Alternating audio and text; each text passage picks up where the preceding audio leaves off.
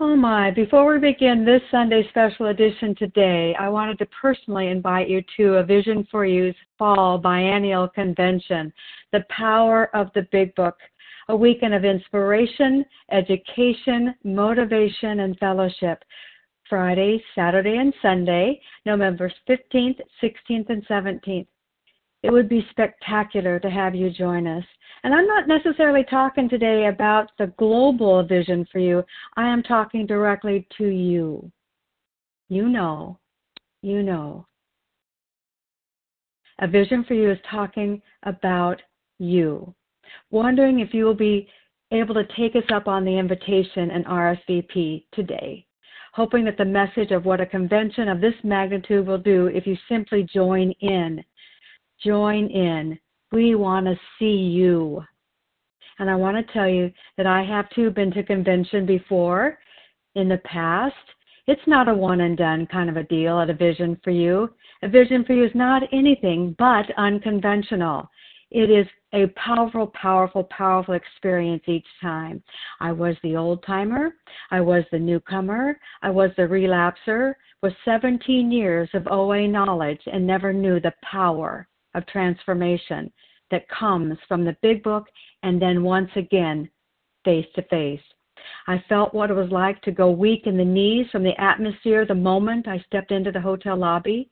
I cried those ugly tears, the point where I laid my eyes on my sponsor for the first time face to face. I looked into the eyes of the countless women and men that take my calls every single day, that sacrifice so much to help me get this deal because I almost lost it. I almost didn't get it, actually. It was blood, sweat, and tears into this wreck of a life of mine that they put. I saw for the first time what recovery looks like, what relationship felt like, what it acted like, and what felt like among 800 seekers and believers and recovered. I experienced live what I had been learning for so long. And the event itself broke all down those simple things to understandable to- terms relationship, belonging, and not being a square peg in a round hole anymore. I knew then somehow, even a person like me, at my age and my level of sickness, that this disease was in big trouble and it didn't stand a chance anymore. That this was not going that this was going to work for me too. Would I have it? Oh my goodness, yes. Please come. Don't miss this opportunity. Make this your convention, your biennial trek to come face to face, to support and to be supported. Make this your defining moment as that newcomer, as the returner, as the fellow in the rooms. For all this, we are responsible, right? We will be watching for you and saving you a seat right up front. So run to a vision for you, the website at www.avision4u.info, and that's the number four there, and register today, right now, this moment. No one's going to look, no one's going to see that you're doing it through this particular Sunday special edition. And one last thing before I turn this meeting back over for this anticipated presentation today. Check out the bulletin board on the website. Folks have rooms at the Marriott and they want to share costs in their room with you. Folks also have transportation to provide you a ride and need transportation. And they left all the details on how to catch up with them for these deals on that bulletin board. So now let's get started this morning. Back to you, Larry. Thank you. Oh, Mel, thanks so much. And uh, by the way, I'll, I'll give someone a ride. Now it's in a sidecar and a motorcycle, but I'm happy to take anyone. Just get a hold of me. All right, just kidding. All right. Um, Good morning, everyone, and welcome to a special edition of A Vision for You. My name is Larry Kay, and I'm a recovered compulsive overeater from Chicago. Today is September 29, 2019. The uh, share ID numbers for Friday, September 27th are the following. For the 7 a.m. Eastern meeting, that number is 13,451. That's 13451. And for the 10 a.m. Eastern meeting, that number is 13,453. That's 13453. So this morning, A Vision for You presents The Journey So Freely Given, a personal story of transformation. You know, at its origin, um, any personal story of transformation must begin with this notion of acceptance. And this can certainly prove to be uh, challenging. It certainly was for me. For many of us, by the time we arrived to OA, we've spent years avoiding the stigma of acknowledging that we were indeed compulsive overeaters, uh, particularly ones of the hopeless variety. And we really become adept at creating a personal narrative that kind of explained away why we had issues with food and weight. And in the face of that narrative, um, well, then how, then does one accept that they have both the allergy of the body and the obsession of the mind? And and furthermore, you know, how can we possibly accept that we have a profound spiritual malady? And yet, when we do accept these realities, a true compulsive overeater can embark upon these 12 steps with honesty, openness, and willingness. And, and when we proceed through the steps with that foundation of understanding, um, when it's in place, the, the obsession to eat will be expelled when we do the work. The desire will be eradicated miraculously. And we, we are liberated from this disease. And only then can we become happily and usefully whole. And the, the spiritual awakening, I'll tell you, is no fantasy. It's not some delusional nonsense. Because for those who experience it, they can feel that they've been rocketed into a fourth dimension of existence. And God has done for them what they could never do for themselves. The 12 steps are a group of principles, spiritual in their orientation. They're designed to bring about a fundamental change, a revolutionary change in how we think and, and, and ultimately how we behave. And you know, we are going to hear this morning a beautiful testimony about the journey being free. The journey is free. It's available to anyone. You know, we're all inclusive. We are never exclusive. You know, they didn't ask me for a social security number, didn't have to learn any special handshake, none of that stuff. I, I even, you know, sort of lip synced the steps you know, as we read them for several months, we read them aloud at meetings. I kind of did that for a long time. And yet, those who have crossed the bridge to freedom have acknowledged that this demonstration, like all other things, had its price. And that price is that we be born again, not, not in any theological or religious sense. I don't mean it that way, but rather a rebirth of self. Here's the rub if we come into truth just dipping our toes in the pool, we're, we're only going to get the toe dipping recovery, that version, and, and the promises do not come. We got to sort of cannonball into the pool. In other words, a price had to be paid.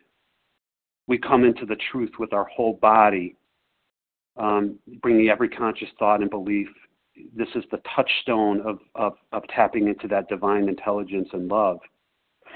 And so you know, joining us this morning is a classy lady. I think she is. She resides in Florida. I've met. She's she's a, a real living, breathing person. I've met Tina S. I swear I have. Um, and she's going to talk about the miracle of this process of recovery. She's a, a, been a humble servant in this fellowship, and she's here to share her amazing journey to freedom.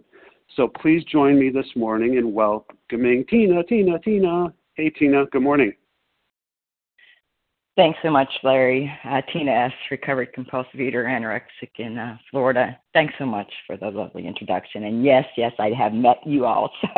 and what a great, great man you are. My, my opinion. I'm sure many others. And uh, you know, and I am so humbled. You know, I, I've heard that word. I'm going to get emotional from the get-go. That word a couple times this morning, and uh, you know, I used to not even know what that word meant. And today, I hope that you know that that I can be more humble. You know, and so. You know, I'm so grateful and so grateful for Leah for asking me to uh, do this this morning and um and for everybody that makes this meeting happen. You know melanie all the moderators uh leah katie everyone you know. And i am this meeting about five years ago when i first started to listen has absolutely changed my life. Absolutely you know and i thought it couldn't get any better but it has absolutely gotten better uh, again you know i'm seeing a, a recovered compulsive eater anorexic and um you know uh when I was asked to think of a topic for this, I thought, you know, I don't, you know, of course, you know, I'm the addict, alcoholic, compulsive eater. I want something profound. And, you know, then it came to mind the journey so freely given because it just was. You know, there was work to be done, but it was just so freely given to me at the time that I was ready to to receive it. And uh, you know, I guess I'll start from the beginning. You know, I uh because that's where it started for me You know, I uh, I'm originally from Pennsylvania.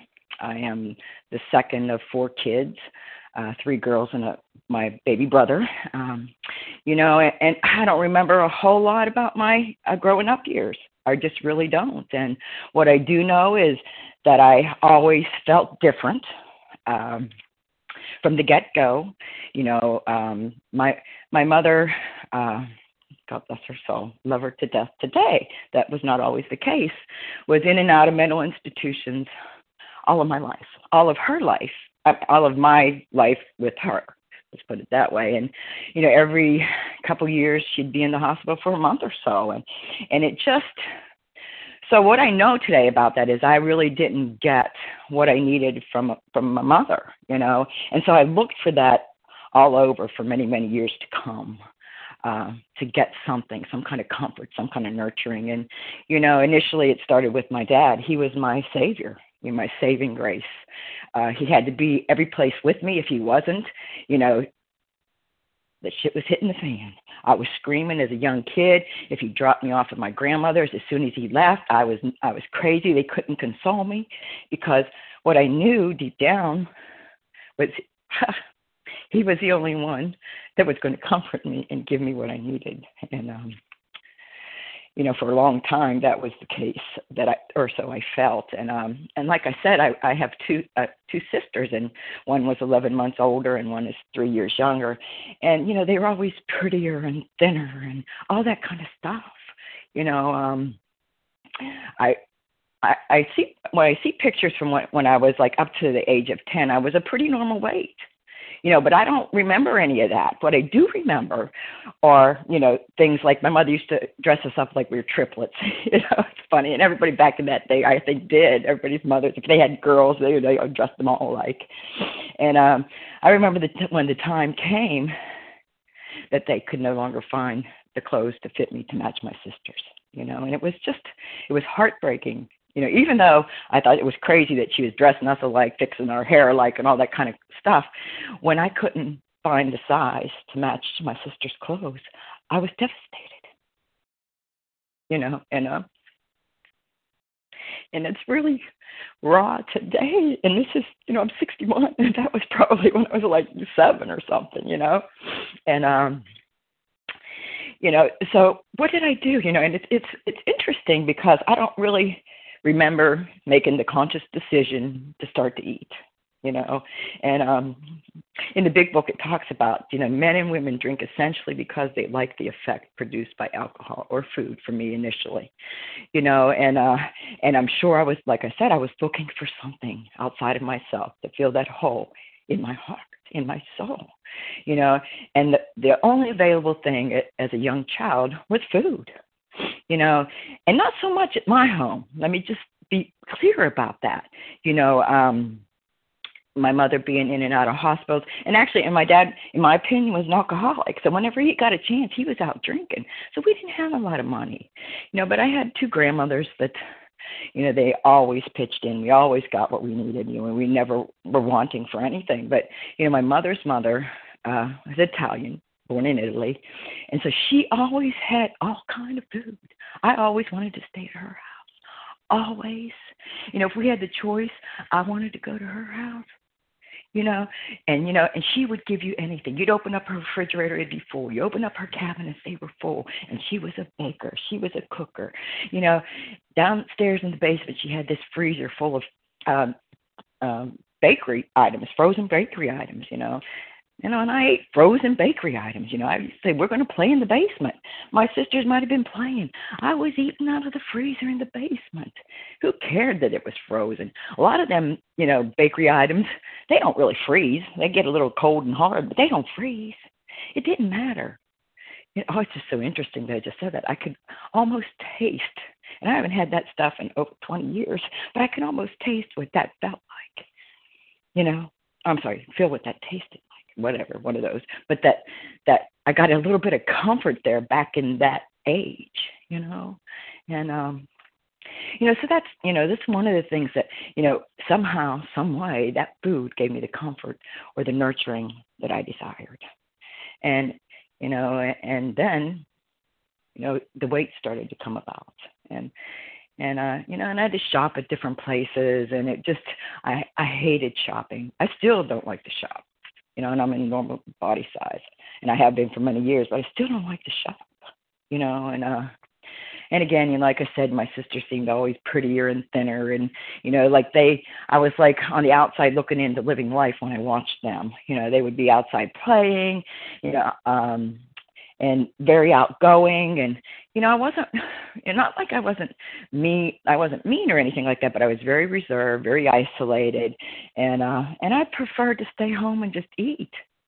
you know, because I didn't know, you know, one of the things that I didn't know was how to live, you know, and I didn't, you know, not not for any through any of their fault of their own, I didn't have parents who knew how either, so they couldn't teach me how, you know, and I don't know that they even noticed.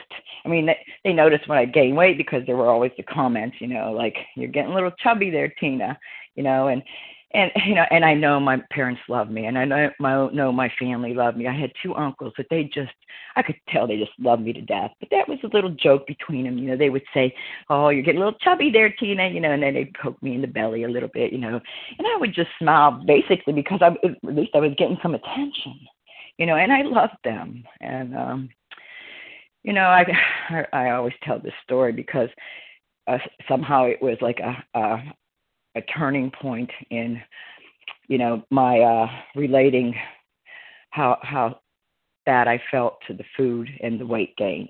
Uh, I remember my grandmother used to buy um at Christmas time, you know, we all always got all these little cute outfits and stuff like that. We did for a point till I got too heavy to be able to wear a cute little outfit. And uh you know, my grandmother had bought my sisters cute little I think they were called baby doll pajamas back in the day. And they were the cutest little thing. And when I opened up my gift, it was a sweater. You know, and, I, and it was a pretty sweater. You know, I always say that it was a sweater, and it was a pretty sweater, I'm sure, but it wasn't the baby doll pajamas. You know, because you couldn't find the size to fit.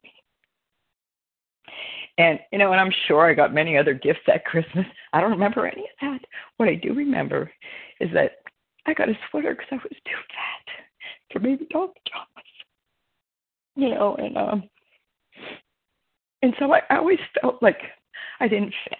You know that I, I was apart from, and everybody you know was better than I was, or you know prettier, thinner, all that kind of stuff. And um, you know, one of the things that I um really excelled in growing up was academics you know so you know when i could do something good it was a hundred and fifty percent i was at it you know so you know i excelled in academics and it was it was a great thing for me you know because then i you know i for a period of time i felt fulfilled by uh, you know academics in school. And so i was a good student and you know and i you know i was pretty popular even though i was heavy you know because you know i'm a friendly kind of gal if you don't get too close. I mean, today i'm probably friendlier than i used to be but you know on the surface i'm pretty friendly. And uh you know i can remember in um i think it was junior high or maybe middle school one of those schools you know when um all the girls started getting uh wanting boyfriends and all the boys wanted girlfriends you know i can remember the you know i picked my boyfriends uh, by what kind of stuff they got me from the vending machine. You know i can remember who got, who got the best stuff from the vending machine to give me. That's who i would walk around the football field with holding hands. It was based on what you bought me candy wise you know and uh talking about that even as a kid you know i remember my brother he was so much younger than i was but he had this bank and they would put quarters in it. And I, you know, found a way to get in this bank to get this money out because we lived like not far from a little convenience store where I could go buy candy, and I would steal money out of that bank all the time. And I remember they used to blame my sister for it because she was one that would openly get caught taking stuff. And I never said a word. I was the one that took all that money. But she got, you know, she got blamed for taking his money. And, you know, and I just let it be like that. I didn't want them, you know, because it was like the thing in the household was Tina was the goody two shoes, you know, or because, you know, I really didn't do much. You know, I ate, you know, I didn't really, you know, go against the grain because, you know, I really was just looking for some love. And so I didn't want to do anything to, you know, to make you angry. And, um, you know, and then I started playing sports, which was a saving grace for me in high school. You know, we get exactly what we need, exactly when we need it. You know, and and God knew I needed to participate in some sports, and I did. And that was like the best time of my life in high school was playing sports. You know, as part of a team, and through playing sports, I became, you know, initially I, you know, I lost about 30 pounds. When I was in ninth grade, I weighed 160 pounds and I can remember being weighed. You know, we got weighed one at a time. Everybody went into this room and we got on the scale. They yelled out your weight, and the next person got on. You know, I remember the guy in front of me because we went alphabetical order. He was a very tall guy, and he weighed 160. I, uh, me at the time, I was probably like, you know, I'm five three now. It's probably five one. Who who knows? Maybe it was five three. But I weighed 162, and they, you know, yell out the name, and I was just so embarrassed, humiliated that I weighed the same as he did. So that summer, you know, I I think it was my first diet, and it was two pieces of toast a day. I lost 30 pounds. It was a wonderful thing. You know, I had arrived. I weighed, you know, 130 pounds. You know, I was getting all this attention. I was able to go shop and to buy all these clothes, and and I did at the time. You know, but what I know today is I am a great dieter. I just can't stay stopped you know, I just can't stay stopped. So, you know, I never really gained 30 more pounds, but that that began began the binging, um, starving diets in my life. You know, and that was I was probably 15 or 16 at the time, and uh, and that's what I did. If I would binge a day or two, then I wouldn't eat for a week. And so, you know, outwardly, many times I never. If I was overweight, it was just a little bit overweight, but I was miserable. You know, people talked about, and I didn't eat around people. You know, I ate, ate by myself. If I ate around people, it was a salad or something like that. But mostly, I didn't eat around people.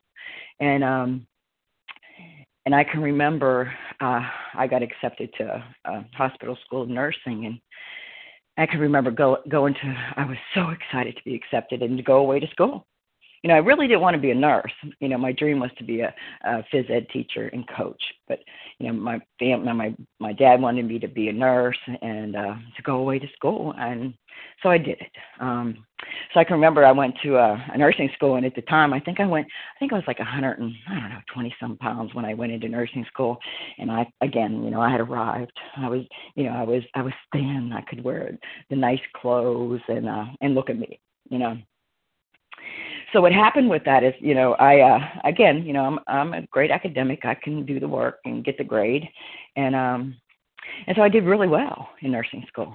And we had to go into the hospital as student nurses and seven o'clock in the morning and all this. And but what I found is, you know, uh, I um. I, and this is just who I am. You know, I'm also a member of Alcoholics Anonymous. So at the time, you know, uh, my my best diet was booze you know because if i drank i wasn't eating because i wasn't ruining a good buzz.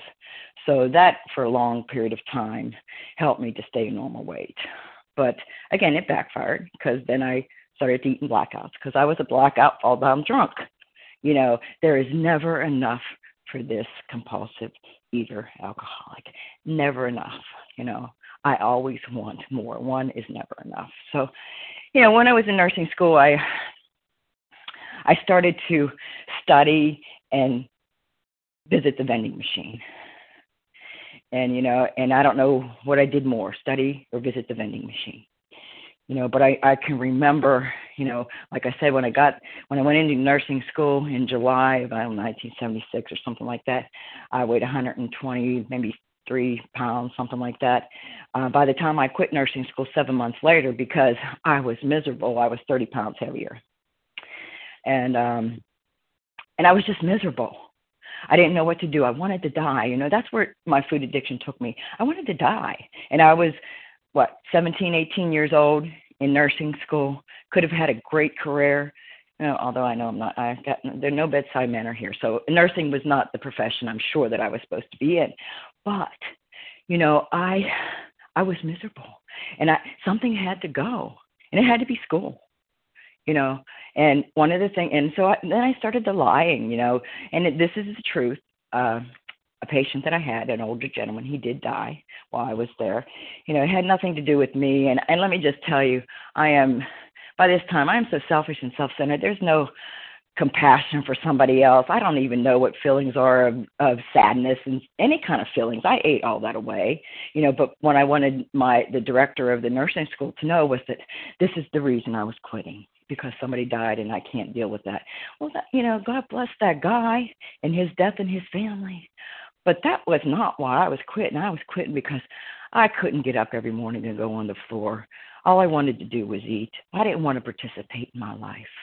You know, I I was done living life because I was all in the food. I was all in food, and um, you know, at this time, uh, I, I again I quit nursing school. I started working for my dad, which, in my opinion, was a wonderful thing. I got to see him every day. Worked for a furniture corporation, and I just settled. You know, I made enough money so that I could drink and eat whenever I wanted to, and and that's all I worried about. You know. Um, I can remember at this time my sister she was very depressive, you know. She she's one of those she was one of those people that she didn't do the booze or the food or anything like, like that. So her experience of her life, I guess, just took her to depression. And so she was seeing a social worker at the time, and I was depressed at this time too. And um, and actually, what had happened, this was a little later.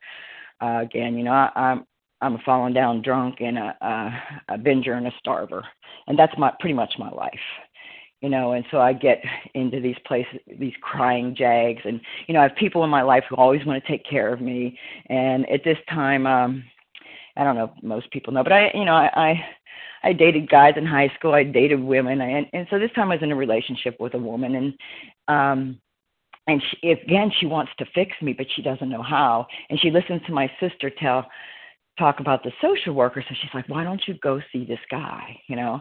So I thought, okay, great plan. Why not? Let's try it. So I go and I'm sitting in the waiting room and I'm reading this magazine. I don't know what year this was, maybe uh let me back up just a little bit because prior to this, my dad had died. He was 54 years old and he had a heart attack. And I thought I was going to die. I just did. You know, there was my whole life. Whenever I needed anything, he was there. If I needed somebody to fix it, I would call him. If I missed work, he was a, a big shot in the company I worked for, so I would just call him. He'd take care of it. All that kind of stuff. You know, I, if I was in a jam, he'd get me out. Um, and so he he died uh, and I was devastated. I quit my job, and um, and I was in this deep depression, and and I didn't want to live. I just really didn't want to live the way that I was living. So, you know, I make this appointment at this for this with this social worker, and in the waiting room, reading the magazine, and that's back when I first heard about Prozac uh, a pill. And what I read, I don't even know if it said that, but this is my interpretation of what I read, is that if you take this pill and you're depressed, it will help you, plus you'll lose weight. I thought, oh, there you have it. There's the solution. That's what I want. So um, I go into the office and I take the magazine with me. And I tell this guy, I think this is what I need. You know, I think this is what I need. Uh, and I don't know what all I talked about in there, but when I left, what I got was I probably needed to go to Alcoholics Anonymous, and I had an appointment to see a counselor for food addiction in Pittsburgh in two weeks. How that happened, I don't rem- remember any of that conversation, but that was the instructions that I had. And the reason that I had two weeks before I got to see this woman about food addiction in Pittsburgh, Pennsylvania, um, is because she was in Tampa, Florida. Didn't tell me why. But so two weeks later, I go to Pittsburgh, and this woman, and I don't even remember her name. Isn't that crazy? Um, but anyway, she had just left the treatment center in Tampa, Florida for food addiction. And she, you know, gave me all this stuff. And at the time, let me just tell you, I didn't want to work anymore. I didn't want to participate in life. So when she said, You want to go to treatment? I said, I'm all in. Plus, my insurance covered it. You know, it was one of those things. Yep, let's go. Let me just and let me go to Florida. I had only been to Florida once, and that was when I graduated from high school, and that was where it was at. There was the sun, you know, all um all year long. You know, you could be outside and all this good stuff. So I was ready to go. So so two weeks later, I'm in Tampa, Florida, in a treatment center. You know, and uh and what I know is when I entered that treatment center, I think I weighed like, I don't know, 124 pounds, something like that. And what they had was uh, the big book of Alcoholics Anonymous. You know, and they wanted to talk about my alcoholism too. I didn't want to talk about any about any of that. I wanted to keep my booze, but I wanted you to take care of my food, please. You know, I wanted to be like a normal person. I wanted to eat like a normal person you know and so what happened at the treatment center is you know we had all these groups you got the big book and uh, you know and we had abstinent food. They made our well we had like a, it was like a cafeteria style but everything was abstinent. We weighed and measured our food and we ate four times a day. I thought this was wonderful. This was wonderful. I had never eaten that many times a day because i didn't know how to eat you know I had allergic reactions to foods that I put in my body. There were certain foods I put in, and who knew when I was going to quit eating them? Probably when they were gone, you know. So, um, so I you know I never participated in any of the groups. You know, I could fly under the radar. I was out, always outside, laying in the sun, or shooting some basketball, or finding something to do outside. You know, and they never missed me, except for one time. This one girl, she wanted to skip one of the the um groups and come and lay out with me. Well, they missed her. so I got busted. But, you know, I never really got any got this stuff. I just didn't what are they talking about? You know, I have an allergy of the body, an obsession of the mind. Made no sense. Sounded like an excuse to me, really, you know, because of my own mind, you know, I know. You know, all this stuff that I think I know, which screws me every time you know so i didn't get any of it but what i got was when i left that place i weighed 119 pounds so i lost like five pounds eating four four times a day. I thought this is the ticket. This is the ticket. This food plan, you know. And so I had this food food plan, but I still had this same mind of mine, you know, this same mind that I know better, you know. So I thought, hey, let's diet the food plan. Sounds like a good idea to me, you know, because all I know is how to diet and and how to binge you know? So i thought well let's diet this food plan. And that was the first time i got to a place of i couldn't even think. I was like ninety some pounds. Um not even knowing that it had anything to do with my starving my brain you know? And then um this was back in 1987 that was the first time that i went ever heard of overeaters anonymous or alcoholics anonymous. And and i stayed sober at that time for a period of time. So, I, you know, and I moved to Florida because this is where it was at. Here's where the solution was here in Florida, and that was back in uh, 1988. And um, you know, so like I said, I, I was no longer drinking, so I was, wasn't putting the booze in my body, and I was dieting this food plan. I was a mess, let me just tell you. Culture shock, shock nonetheless. I'm from a small country town in Pennsylvania, coal mining town, and I moved to Orlando, Florida. I was crazy. I didn't know what to do. My my boss at the time from Pennsylvania had laid me off so that I could collect unemployment, God's grace. But I came down here and I just I was afraid of everything. When I didn't have my functioning tools, which were food and booze, I couldn't function. I didn't know how to live. I didn't have the roadmap. You know, and uh one of the things that I, I um started to do. You know, they told me to go to these meetings, and you know, and, and let me just tell you, in Orlando, Florida, there are AA meetings every day, probably 15 at least a day. There are OA meetings every day, quite a few. You know, and I'd go once a month maybe. You know, and still not, not understand, but not sticking around long enough to maybe try and understand, because I know, you know, I know um, you know, one of the things that it talks about in the Big Book of Alcoholics Anonymous is frothy emotional appeal seldom suffices. You know, it's just not enough. You know, it's just not enough. And uh, it says it says in the, on page uh, our Roman numeral number twenty 9, it says, Once a psychic change has occurred, the very same person who seemed doomed, which I was, who had so many problems he despaired of ever solving them, suddenly finds himself easily able to control his desire for alcohol or food, the only effort necessary being that required to follow a few simple rules. You know, and those are the 12 steps. And not, like I hadn't heard that probably quite a few times in these meetings I went to. I just didn't get it. I thought, how does these 12 steps up on this wall change my life? Now, let me tell you, in these rooms of Alcoholics Anonymous and Overeaters Anonymous, there were people in there saying that they were happy, joyous, and free. And of course, I thought they're blowing smoke. They have to be blowing smoke. You know, who cannot drink for 30 years? You know, people in there talking about, I haven't had a drink in 30 years. You know, all the slogans. The same person will drink again. The same person will eat again. I'm like, what the hell? Excuse my French. What does that even mean? You know, And and again, God forbid I should ask somebody, you know, what does that mean? Uh, so I just leave thinking, oh, they just really don't know what they're talking about.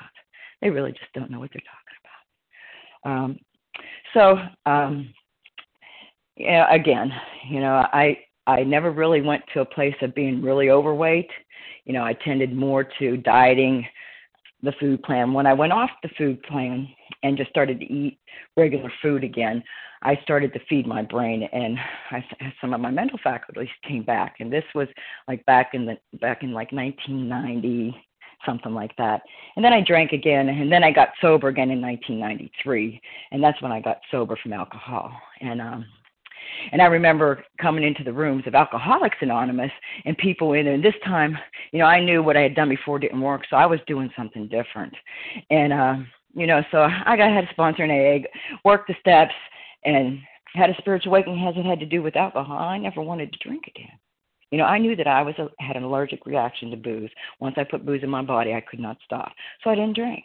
And I knew that the only solution was the 12 steps to not drink again because I had tried all them other and didn't work. And the people that were there when I first came in were still there when I came in the last time.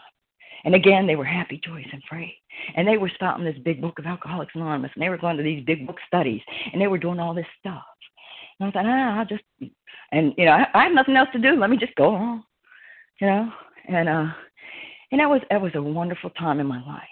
Okay, that was 1993 and then I wanted to die again. You know, I uh, started doing this diet stuff again, started losing weight, couldn't think, you know, and so the food was always there. And it, yeah, you know, because uh, bottom line is food was my core addiction. I could just tell you, my opinion. I don't know why I think that booze is more glamorous because it's not. Because I was falling down blackout drunk, but I always thought, oh, booze. It's better to be an alcoholic than it is to be a compulsive overeater. Oh my God, the stigma you know. Well, I'm seven years sober, dying in Alcoholics Anonymous, and 91 pounds, and can't think. You know, luckily, you know, again, if God, and I heard this at a retreat, if God brings it to you, He sees you through it. If it brings you to it, He sees you through it. And and I truly believe that. You know, I had people in my life at that time. You know, I had a network of people in Alcoholics Anonymous who loved me, and I loved them. I had gone to meetings every day. I'd hung out with these people. We had done dances. We had done all this stuff without a drink. You know, these people were happy, joyous, and free and working the 12 steps. They had a transformation through the 12 steps of Alcoholics Anonymous and a spiritual awakening, a psychic change. and they were loving life. And I wanted to die seven years sober. You know, I wanted to die seven years sober. And, um, you know, it talks on page eight of the big book. It says, No words can tell of the loneliness and despair I found in that bitter morass of self pity. Quicksand stretched around me in all directions. I had met my match. I had been overwhelmed. Food was my master. You know, I was sober at that time, but I still wanted to die. Every night when I go to bed, I'd think, Dear God, please just let me wake up tomorrow morning. You know, look at all these people in my life, happy, joyous, and free. And I want to die. Well, you know, a lot of people in my home group thought that I had cancer. People thought I had AIDS. Everybody wanted to help me, but they didn't know what to do. And then slowly but surely, I would talk about my food, you know, and um, and I had an opportunity to go to another treatment center in Tampa, Florida. I was already in Orlando, and uh, this was a like a uh, this was like a group home type thing where they had meetings and it was for food addiction. They had a house for women with eating disorders and a house for alcoholics. And you know and the only reason i went because i couldn't think of anything better to do at this time i couldn't think. You know people who know me today i couldn't put a sentence together. You know we'd be in a room talking and people would be talking and they'd be talking about me like i wasn't even there because i couldn't talk by the time I would think of a sentence, they'd be on something 20 minutes later. And that's what starving myself did for me. But that's exactly what needed to happen for me because let me just tell you, I prided myself on my intellect. You know, so I was beaten into a state of reasonableness. I just did what they told me to do because I didn't know what else to do.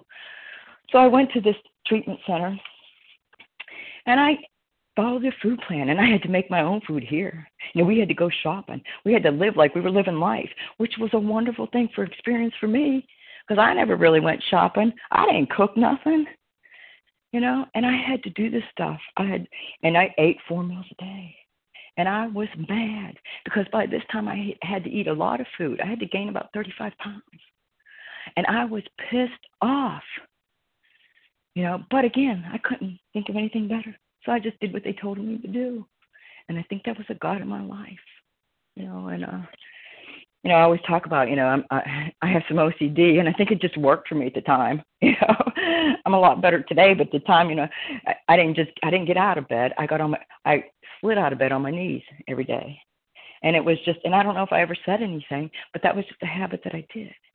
You know, and and one of the things that it talks about, and I think it's in uh, there is a solution probably but um, you know, because on the second, the first step, I am totally powerless over food by this time, and my life is totally unmanageable by me. Bottom line, have no doubts. Okay, and then it says, came to believe that a power greater than ourselves could restore us to sanity. I was like, ah, come on, you know, I was raised Catholic. I believe in God. You know, I may have believed in, that there was a God, but I certainly didn't believe that God was working in my life. You know, because I'm a drunk, I'm gay. You know, I can't live. You know, God doesn't like those types of people. You know, and so when I first came in the rooms and I saw the steps on the wall, I'm already at three because look, you know, I know I'm powerless, whatever that means. You know, I believe in God. Okay, so let's go on. Well, that was my mistake for sure. Kept me sick very long. You know, it says the great fact is just this, and nothing less, that we have had deep and effective spiritual experiences which have revolutionized our whole attitude toward life, toward our fellows, and towards God's universe. The central fact of our lives today is that the abs- is the absolute certainty that our Creator has entered into our hearts and lives in a way which is indeed miraculous. He has commenced to accomplish those things for us which we can never do by ourselves you know, and I started to read some stuff out of this book, and I thought, ah, you know, and again, not by any virtue, because I've I've exhausted everything else. You know, I've tried everything. So, um, you know, I thought, okay, you know, it also tells me God either is or isn't. What's your choice? You know, I had a choice. For a long time, I picked that He wasn't. I wasn't getting anywhere with that one. Let's try the other one. You know, I, I used to hear stuff like this: if you want something different, you got to do something different. Doesn't matter what you want to do, matters what you do. You know. And all you need is a little bit of willingness. If you don't have it, pray for it. Act as if. Believe that I believe. All this stuff. And I'm thinking, man, these people are nuts. They're telling me all this stuff. Bottom line is, I listen to those people today. I even say that stuff today, you know. And then it says, said we had but two alternatives. One was to go on to the bitter end, blotting out the consciousness of our intolerable situation as best we could, and the other to accept spiritual help. I'd already blotted it out. You know, I was on the other end. It's time just to accept it, you know. And they told me I could start right where I was. I didn't have to be anyplace else. I could start right there, even with that doubt. You know, I could just be willing to believe that there was something bigger than me out there. And I could just by looking outside. You know, the trees, the birds, the sky, the sun in Florida, you know. So that started a little bit of change in my thinking, you know, because I have the allergy of the body you know, by this time, I'm not putting those alcoholic foods in my body, so I'm not craving more. I'm still not so happy about having to eat all this food. But I'm kind of like, you know, I get to eat food today and not have to worry about what I look like. That's a novel idea because I was always, you know, vanity here for sure, always worried about what I looked like, you know, and um, so, you know, I started to follow the food plan. I started to work the steps with a sponsor eh, with in whom the problem had been solved. And I was so lucky. My first sponsor in Overeaters Anonymous was also 20 years sober in Alcoholics Anonymous, and I, don't, I think 10 years abstinent in, in Overeaters Anonymous, and had worked out of the Big Book of Alcoholics Anonymous. You know, no, God was working in my life always. You know, and I want what she had. You know, I wanted to be okay in my own skin and to be able to participate in my life. You know, and you know, and maybe I could be happy, joyous, and free. You know, on page 131 of the Big Book of Alcoholics Anonymous, it says, "We are sure God wants you to be happy, joyous, and free." It says, "We are sure."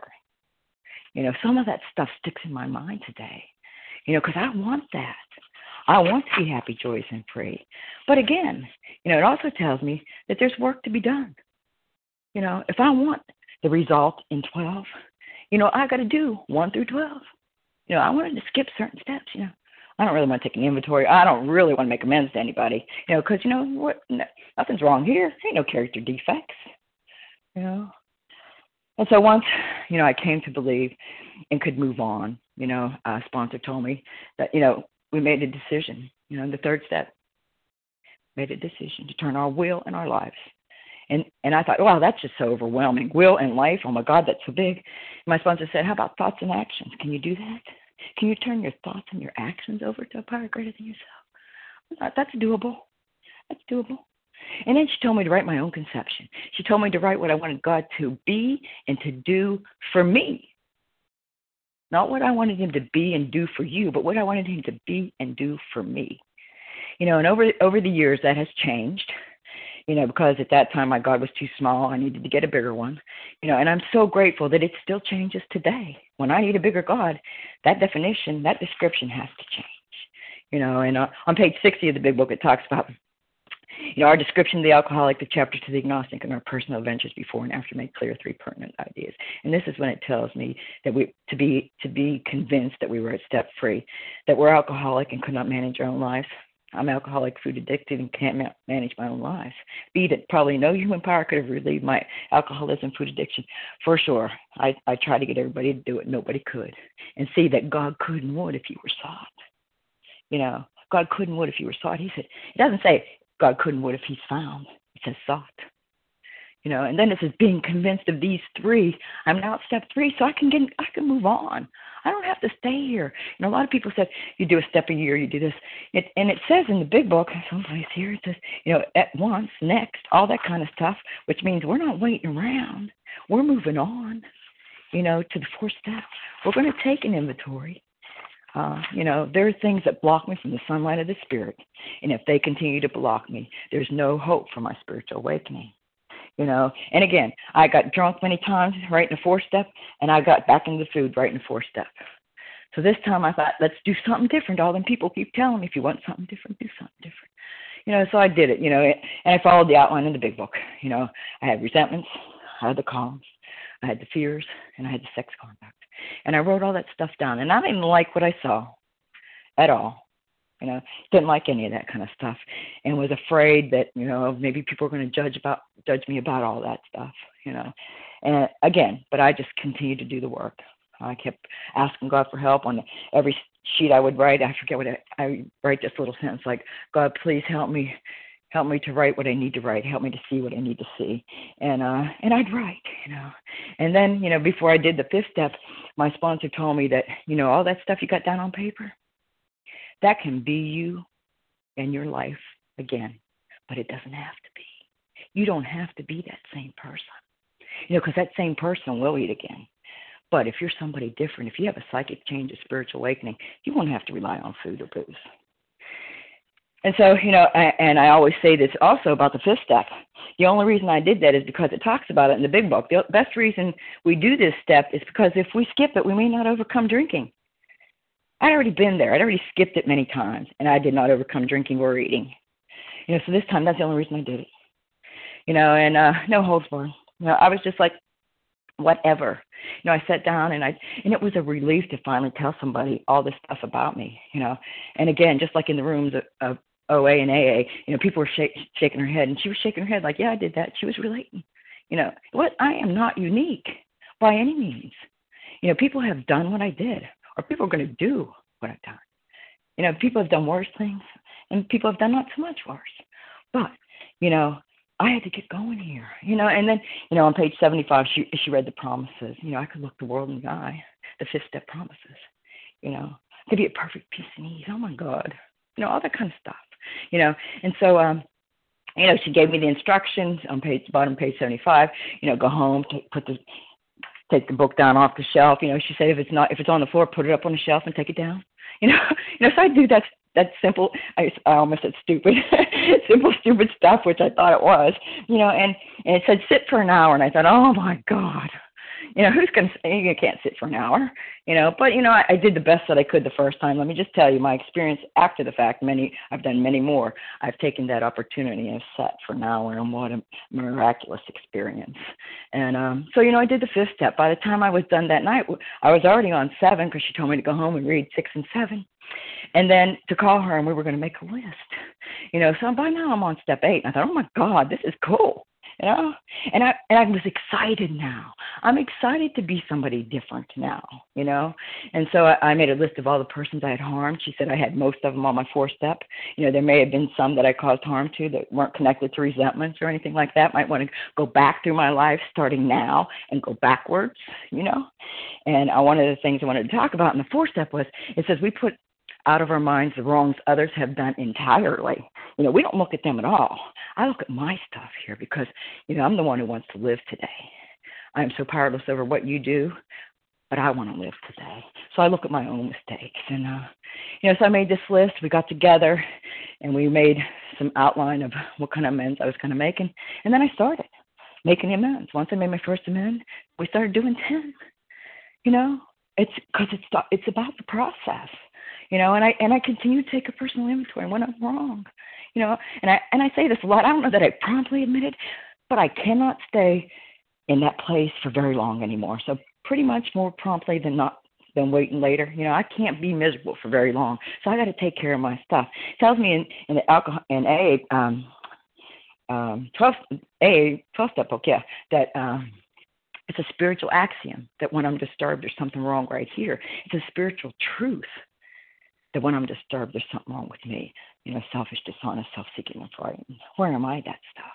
You know, and then there are five, for me, there are five steps to the ten step. You know, we, we look for where we are, selfish, dishonest, self-seeking, and frightened. We ask God to remove them at once. You know, and then we talk to somebody about it. We discuss it. Then we make amends if we need. And then the solution the primary purpose of the inventory is we turn our thoughts to helping others. Because if I'm thinking about helping you, I'm not thinking about me. You know, and I, you know, I'm not all good about all that. You know, I'm good about talking it. You know, and I'm better at doing it. You know, and uh, you know, and one of the things that I love, one of the steps that I passionately love today is the 11th step. You know, and it starts at night. You know, when we retire at night, who knew you know, for a long time I didn't know. Who knew? You know, I wanted to start in the morning. Once, you know, upon awakening, that's where I want to start. But I think it's on page what, 85, 86. I mean, I don't care. I don't know, one of these. You know, it says, ah, it's on page 86. When we retire at night, we constructively review our day. I do that stuff today. You know, I'm not perfect. I don't always do it, but I have a sponsor that, you know, I write that stuff down. You know, I constructively review my day you know and and um you know i i'm seeking to improve my conscious contact with a power greater than myself daily you know and i do that on awakening you know and i try to follow the directions. There are instructions in this big book that i am so grateful for because if i ad lib look out i'm screwed you know but i try to follow the, the instructions in the big book of alcoholics anonymous and you know if i want that result i got to do that deal and i do you know and i and i get a better result when i do, when i follow specifically you know uh, and uh you know having had a spiritual awakening as a result of these steps that's why we're here. That's why i'm here. Yeah. Try to carry this message to compulsive overeaters and to practice these principles in all our affairs. You know my romances my finances all that stuff my work life those are my affairs. You know i need to practice these principles and it's practice practice practice daily you know, and I have that opportunity today because let me tell you, by this time, I have a life beyond my wildest dreams. I am happy, joyous, and free today because I do that deal. The days that I don't, not so happy, you know, not so joyous and not so free. But the days that I do, I am. You know, uh, my abstinence date is uh, July the 5th, 1999 and I just celebrated 20 years in July. And I'm so grateful today that I don't wake up thinking about if I'm, I'm going to eat, when I'm going to eat, how I'm going to eat, or if I'm not going to eat today because I ate too much yesterday. I don't think about any of that stuff today. I think about how am I going to help somebody. And part of my morning prayers, I ask God, you know, show me who I can be of service today. You know, help me to help the man who is still sick. What can I do? I don't always want to do. Let me just tell you, I don't always want to do that stuff. But you know, I pray for it, and if I'm praying for it, I get the opportunity you know and i go to meetings. I listen to meetings. I i'm a sponsor. I have a sponsor. I sponsor people who sponsor people you know and i do this deal the best that i can one day at a time. Because if god brings me to it he'll bring me through it. And that has been my my experience today. So that, you know, people, I was so freely given this thing. All I had to do was suit up and show up, and people were there willing to help me. You know, I hope that I can do that today. You know, the best thing that I can do, the best way I feel is after I've had a conversation with somebody who finally the light goes on in their eye. Like maybe they can have some hope that this thing will work for them too. You know? And I am so grateful, so grateful for the opportunity to be a part of this. And with that, I pass. Thanks so much, Tina. You know, I, I, I hold you personally responsible, Tina. My phone is blowing up. If I get one more, this girl's on fire, amazing, can't wait to meet her, love this woman. I think I'm going to throw my phone. no, Tina, we so appreciate your extraordinary journey and um, uh, and just raw, inspiring, miraculous journey. Um, so we're going to now transition to uh, to open it up to uh, Q and A session here. So what we'll do is we'll take some names, and um, if you have a specific question for Tina at this point, why don't you give me your first name and initial, and we'll try to get them down. Loretta H. Loretta.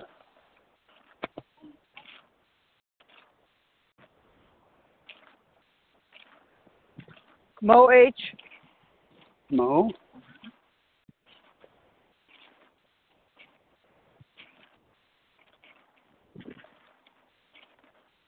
Jody E.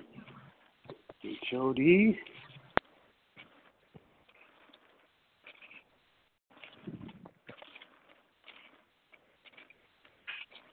Maura Z. And Judith Nora. R. And Judith. Okay, there's a good lineup to get us started here. So I got Loretta, Mo, Jody, Maura, and Judith. And then if everyone, if you're not Loretta or Tina, if you would be kind enough to mute your phone so we can all hear, that would be great. Just press star one to mute your phone. And let's start off with Loretta has a question for Tina. Loretta? Can you hear me, Larry? I can, absolutely. Oh, wonderful. Thank you for your service and thank you, Tina, for your amazing um, gratitude and your amazing story. And I identify in so much. My question for you is I am in the process right now of doing another step four. And I've done a, several of them. You said you have two. When you approach that, do you start in the big book at page one, or do you? Um, I have also been using the Lori C workbook, and I start at the beginning of that. But what's your process for doing another fourth step? If that makes any sense. Absolutely, positively. You know, uh, what I know for t- for me and what works for me is, you know, I don't when I'm doing the four step, I'm doing it as it's laid out in the Big Book of Alcoholics Anonymous. I do those columns, I do what it says, I read those pages. But again, I can't be at four if I haven't done one, two, and three. And I and I basically do that daily. You know, I'm powerless. My life's unmanageable. I'm believing in power greater than myself, but there's no formal. I guess there's unless I'm a lot of times I'm in I'm in a book study, which we formally write this stuff. But if I feel like I need to do an inventory and the 10 steps not taken care of it, you know, I will talk to my sponsor and and we'll talk about this. We'll talk about the first three steps before I start writing the fourth. So, you know, again, for me, I can't do four if I haven't already done one, two, or three. If I if I'm not convinced of A, B, and C, then I, you know, I can't do four. But I, there are all kinds of formats out there for all this stuff, and um, we are so blessed to have all of that. And I've done many of them. I've done the OA 12 and 12, the workbook, Lori C. I've done a lot of them in many different ways and great experiences. But for me, I prefer the outline laid out in the Big Book of Alcoholics Anonymous. So I hope that answers your question. Thanks, thanks, Loretta and Tina for answering that. Okay, we have uh, up next Mo H, and then followed by Jody. Good morning, Mo. Hey, good morning, Larry. Thank you for your service, Larry, and all those who give service on this line. And Tina S., thank you so, so much. I hear you on the recorded version because I'm usually never up this early, but God woke me up, and so now I'm up. Thank you, thank you, thank you. If God brings me to it, He will bring me through it. I love that. My question for you when you are sponsoring and a sponsee has gotten themselves with you and with the help of the big book all the way through steps up to 10 and 11, and just about to start step, step 12 and they eat, what is your suggestion? Wow. I don't know that I had that specific experience. Um, but again, if I'm in the food, uh, how am I going to help anybody else? You know. Um, hey Tina, I'm and sorry to to interrupt you. Sorry to interrupt you, Tina. Can um, can everyone mute their phone? It's a little hard to hearing like some steps and so forth. So if you can mute your phone so that um, you can hear Tina's response, that would be terrific. Unless that's you, Tina. I don't think so. No, not me. Okay. Sounds like somebody's walking or something. Yeah. I, Let's keep I'm, going. I'm I'm out walking. Is that what you're hearing me? Yeah, I think so, Mo. If you could mute it while you're yeah while you're walking. Oh, there we go. Thanks, Mo. Oh, I'll- I'll just stop walking. Um, so Tina, it isn't I that takes the bite; it's the sponsee. Right, right, right. So that's what I'm saying. You know, how can I do tw- step 12 if I'm Yeah. back in the food? You know, Right, I right. You know, I have not had that experience myself, but I- if I did, that's what I would say. Now, you know, again, you know, there are so many different ways that people sponsor people, and I don't know that I would necessarily go, out, you know, start going back to the beginning of the big book and coming back through. I don't know that I would do that. You know, we would go through the steps again for sure. You know, because I want to see some where you really believe you're powerless. Obviously, you don't. You know, Uh-huh. if if that's going to be a, a possible option for you, or if it was, you know, maybe we need to revisit some of this stuff. But I don't think I would uh that we would read back through the big book. We would probably Okay. go through each step, Okay. but write Yeah. something on each step. Great. All right. That's a guide. Thank you very much. You're welcome. You're welcome. Thanks, Mo. Okay, next up, uh, we have a question from Jody E. and followed by Mora. Hey, Jody. Good morning. Good morning. Thank you, Larry, for your service. This is Jody E. in California. And thank you, Tina. It's great to hear your story. I'm intrigued by all your experience in uh, eating disorder treatment programs. And my question is do you think they were really helpful?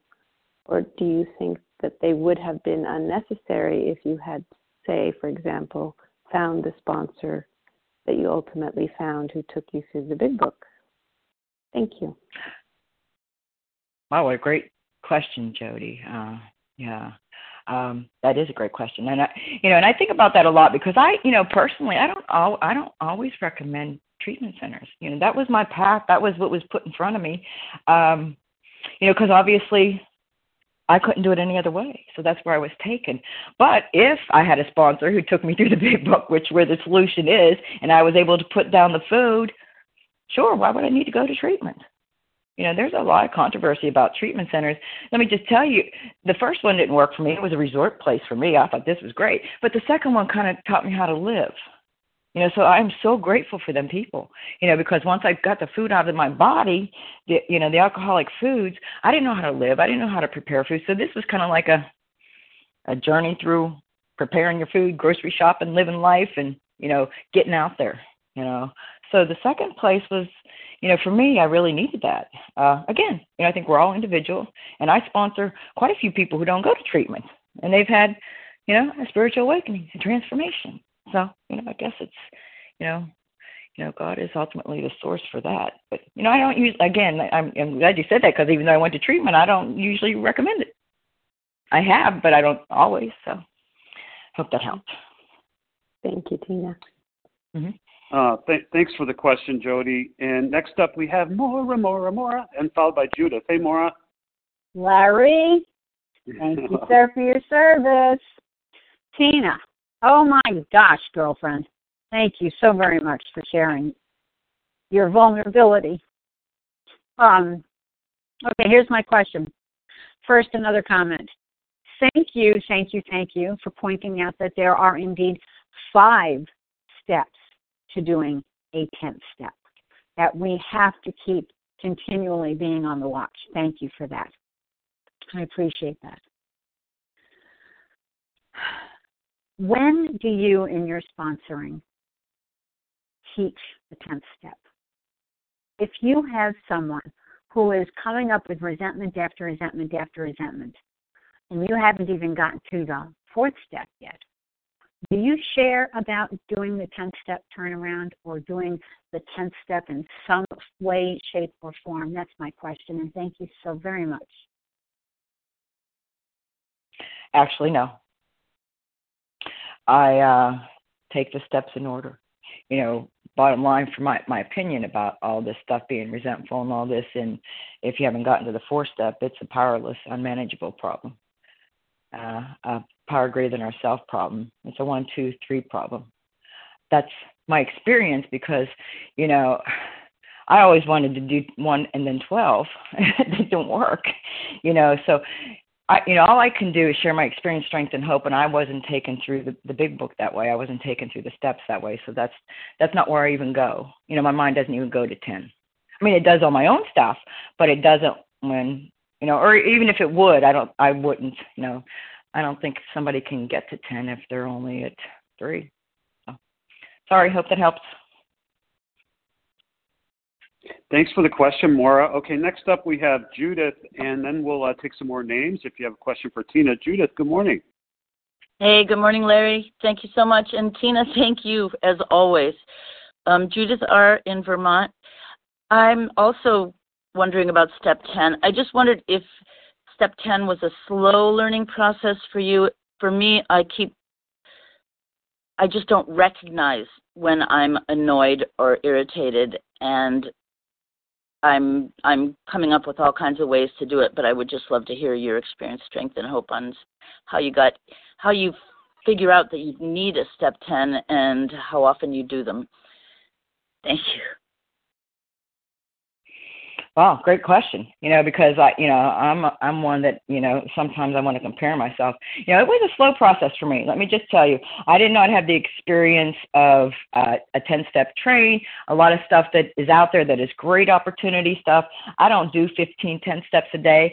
I don't need to today.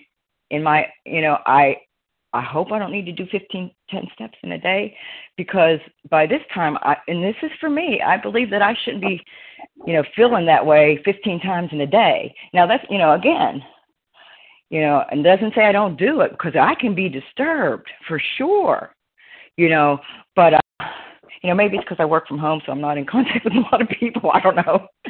But, you know, again, I can be disturbed about certain things in my life, but I can't stay disturbed for very long. So that's what prompts me.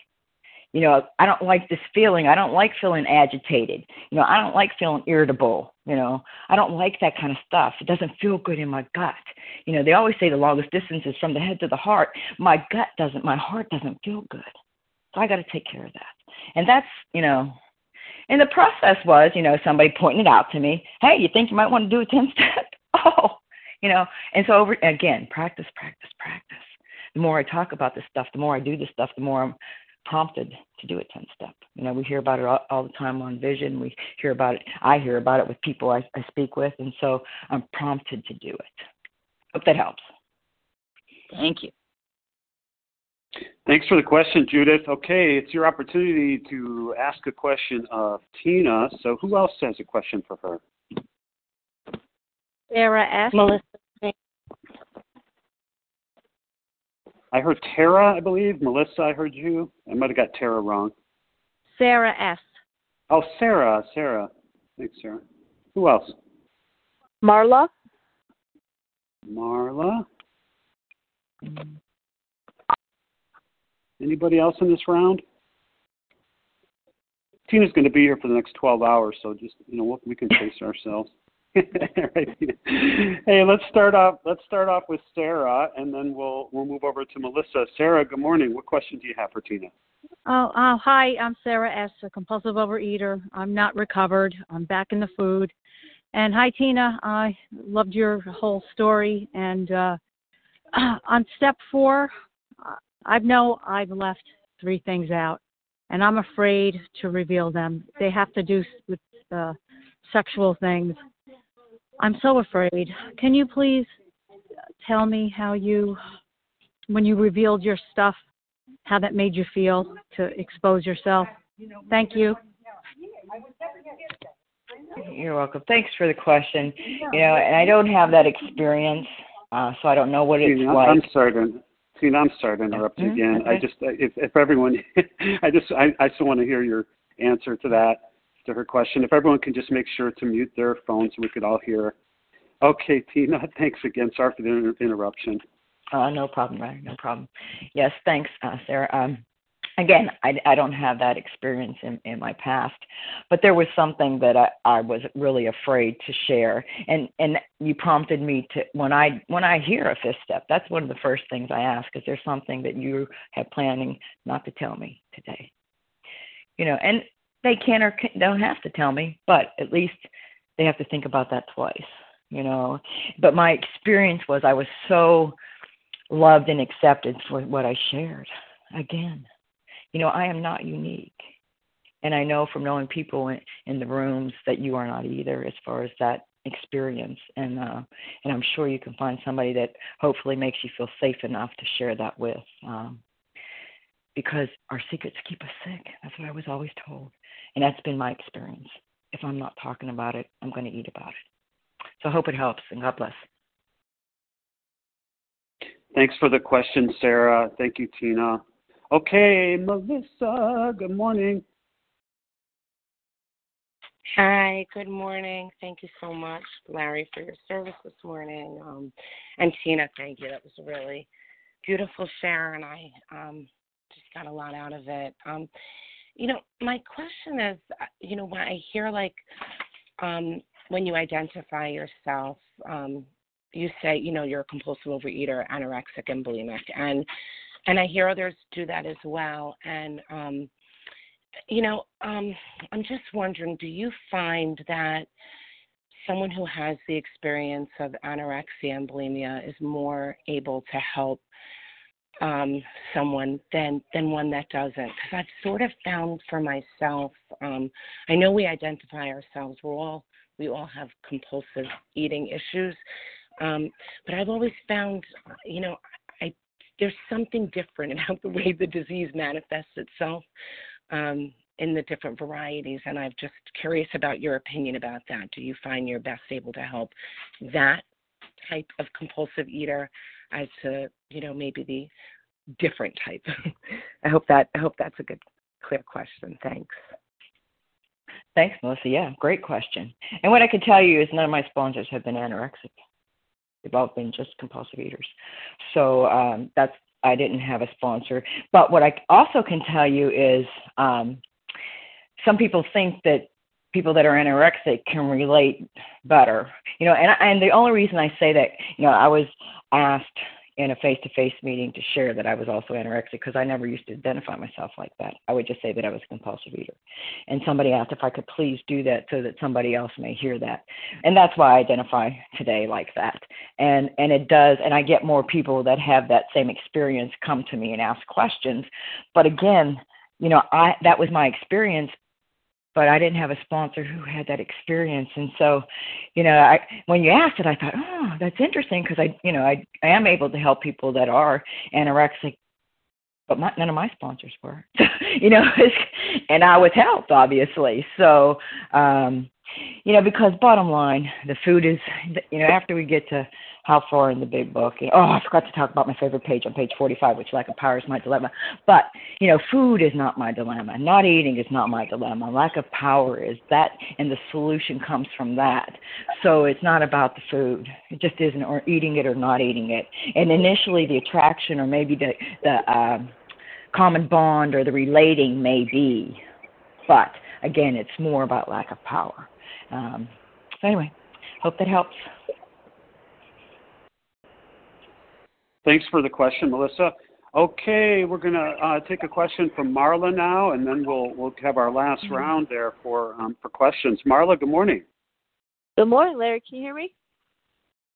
Yes, I can. Thanks so much. All right.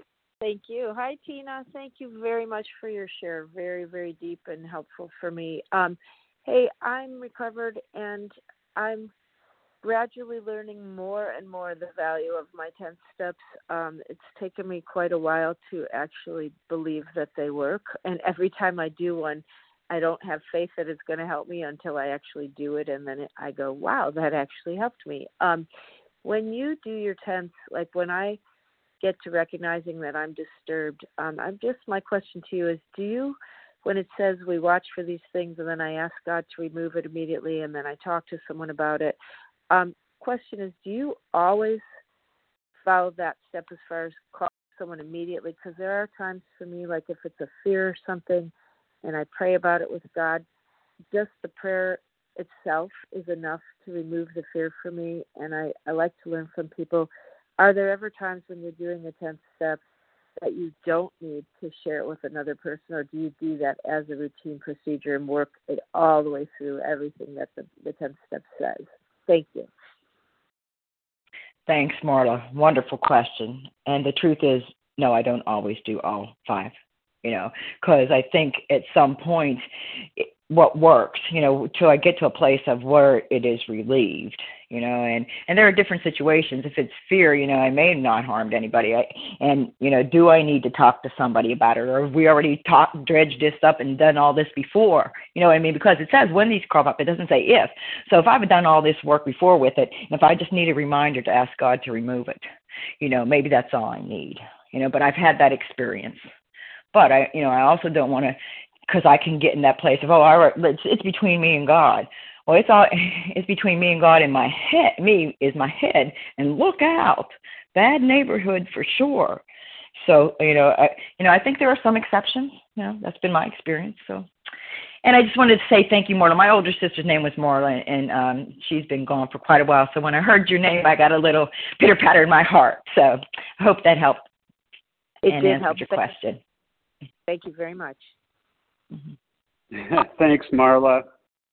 Okay, so this is going to be the last opportunity to get in the queue, mind the gap, yada yada. Who else has a question for Tina? Nadia B. Nadia? Anybody else? Jason C. Ah, hey, Jason. And Kay? Okay. Scott in Florida. But was it Zach? Stock. Stock. I'm I'm so not hearing that. I I apologize. Did I get that right? Yes, thank you. Yes. Oh, Scott. thanks, Stock. I appreciate it. Okay, and last call. Last call. Okay. Amy K. Amy K. Hi. K. hey. Okay. And anyone else? All right. So let's let's start with uh, Nadia, followed by Jason. Good morning, Nadia. Good morning. Good morning, Larry. Tina, thank you so much for this beautiful presentation. Truly, truly appreciating your service. Um, my question is in regards to step nine. Um, could you share a little bit your amends process? What does what does it um, or how do you guide sponsee through an amend uh, process? What does it um, does it um, do you write a letter? Do you share it with anyone? I mean, just you know, maybe the steps if you could share on that. Thanks, Nadia. Good to hear you too. Um, well, you know, bottom line, uh, what, what you said, you know, the, the process. I always, I always share with people because it was shared with me that I suit up and show up for the amend. God presents the opportunity, and through step eight is where we decide, you know, counsel with others for an, an A step of what the mend is going to be like.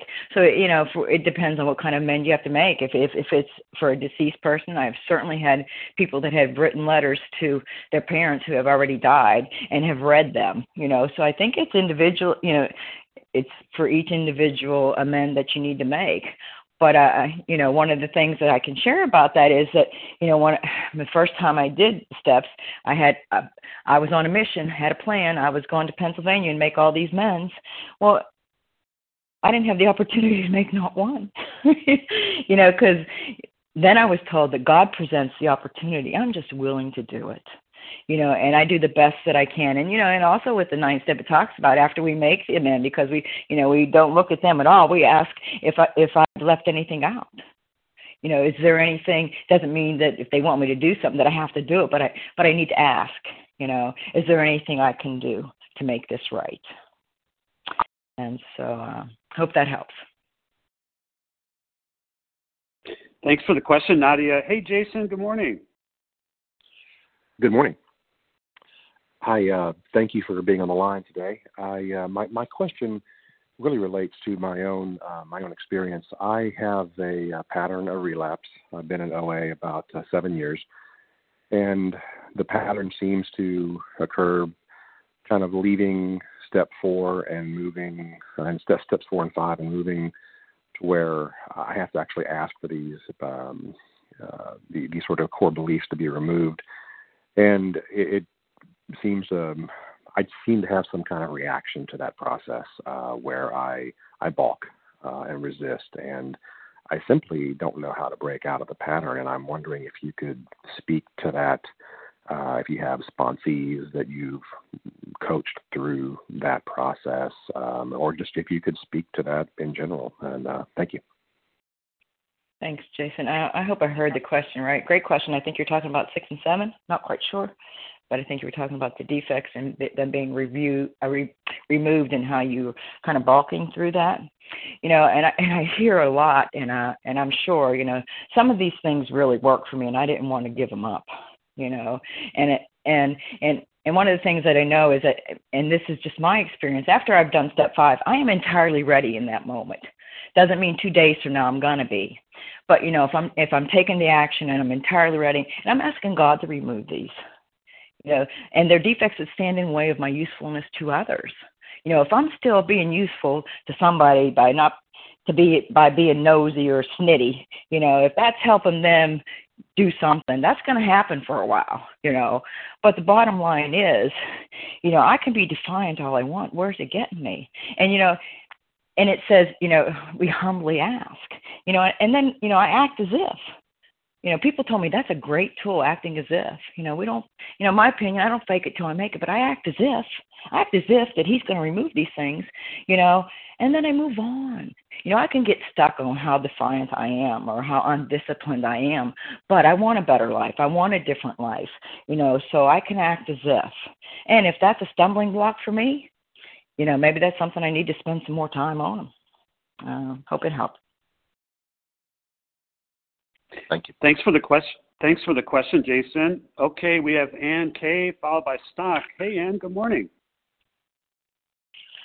Uh, hi, uh, Ann K. Um, I was hoping you didn't uh, get my name, um, but uh, my question is: um, this, this I'm uh, still in relapse. I thought I could come out of relapse, but I I returned. I'm finding myself both anorexic and a binge eater. Have you ever run across that?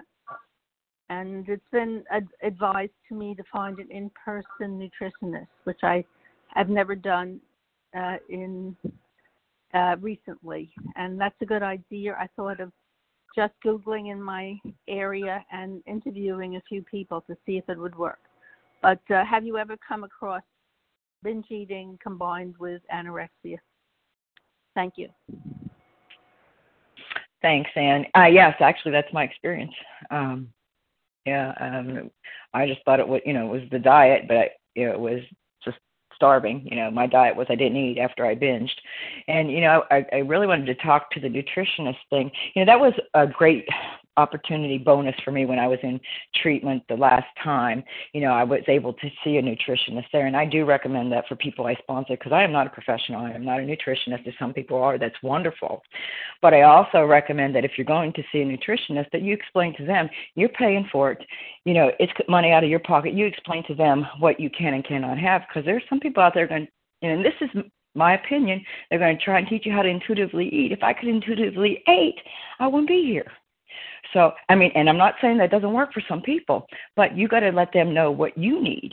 You know, because I have some people that go to nutritionists and they say, This is what they tell me to eat. I said, You need to speak up and tell them this is what you cannot have. So let's work with the stuff I can have. Hope that helped. Thanks.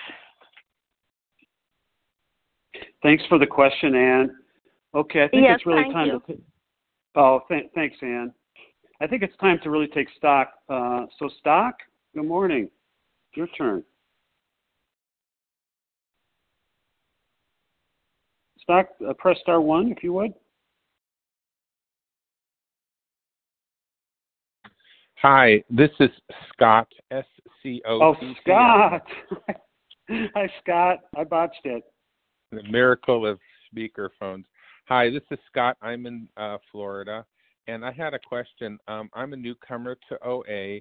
Um, I'm coming from a different uh, food addict 12 step program, and the sponsor relationship between sponsors and sponsees, there's two thoughts that they have.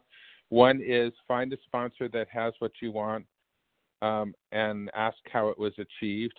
And the second one is um, we look to our sponsors' recovery and we we do everything that we can in order to achieve that recovery.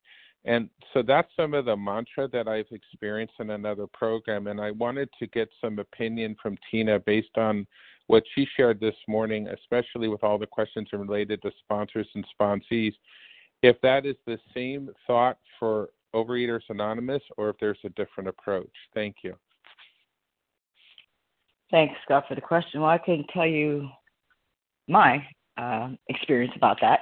Um, and it was that I was told to look for somebody within whom the problem had been solved that has what I want, you know, and and that's what I did.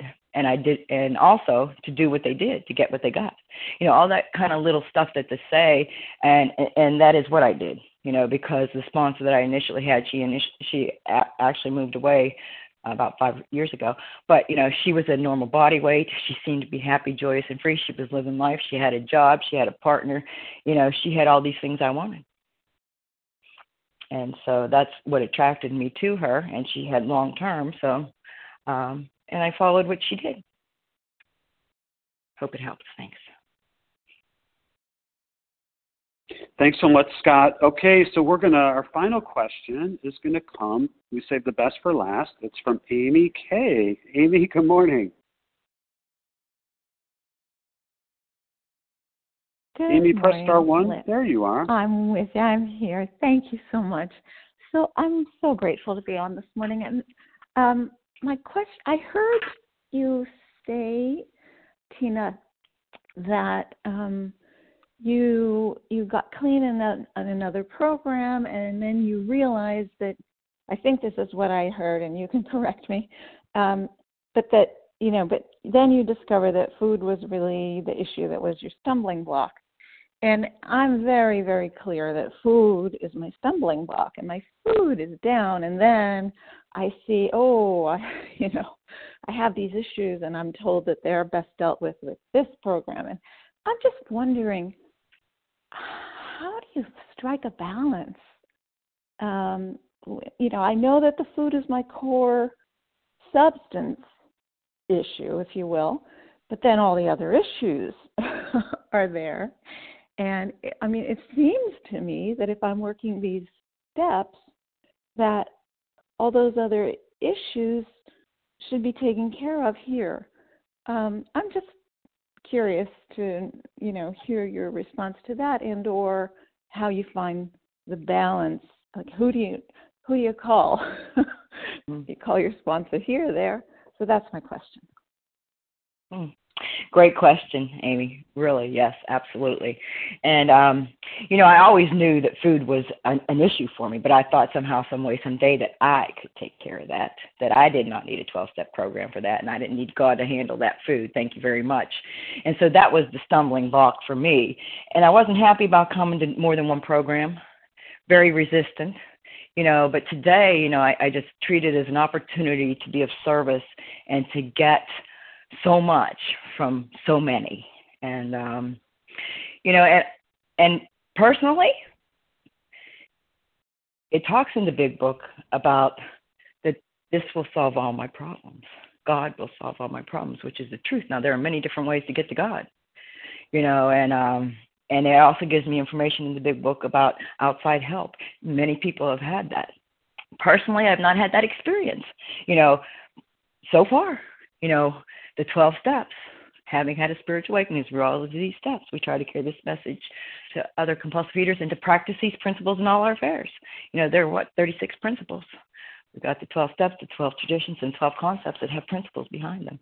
You know, if I start to practice these principles in all my affairs, however I can do that, however I'm led to do that, let's say, is uh, the solution. And I can be led many different ways. So, hope that helped. Thank you. Uh, thanks so much, Amy, for the question. Okay, we're going to, Tina, you're just an extraordinary woman. Sorry, but period. End of story. how about you, Larry? um, if you let me give you the share ID for today. If you want to hear this, it's uh, thirteen thousand four hundred and fifty-six. That's one three four five six. If you want to meet Tina in person, you you got to get to New Jersey in uh, November 15th, 16th, and 17th. She doesn't sleep, so she's in the lobby, you know, 2, 3 in the morning. You'll find her in the lobby. But anyway, get on the site and, and sign up. It was really an extraordinary experience for me. So we're gonna we're gonna close from page 164 of the Big Book. Uh, it's in a chapter entitled "A Vision for You." Our book is meant to be suggestive only. We realize we know only a little. God will constantly disclose more to you and to us. Ask Him in your morning meditation what you can do each day for the man who is still sick. The answers will come if your own house is in order, but obviously you cannot transmit something you haven't got. See to it that your relationship with Him is right, and great events will come to pass for you and countless others. This is the great fact for us. Abandon yourself to God as you understand God. Admit your faults to Him and to your fellows. Clear away the wreckage of your past. Give freely of what you find and join us. We shall be with you in the fellowship of the Spirit, and you will surely meet some of us as you trudge this road to happy destiny. May God bless you and keep you.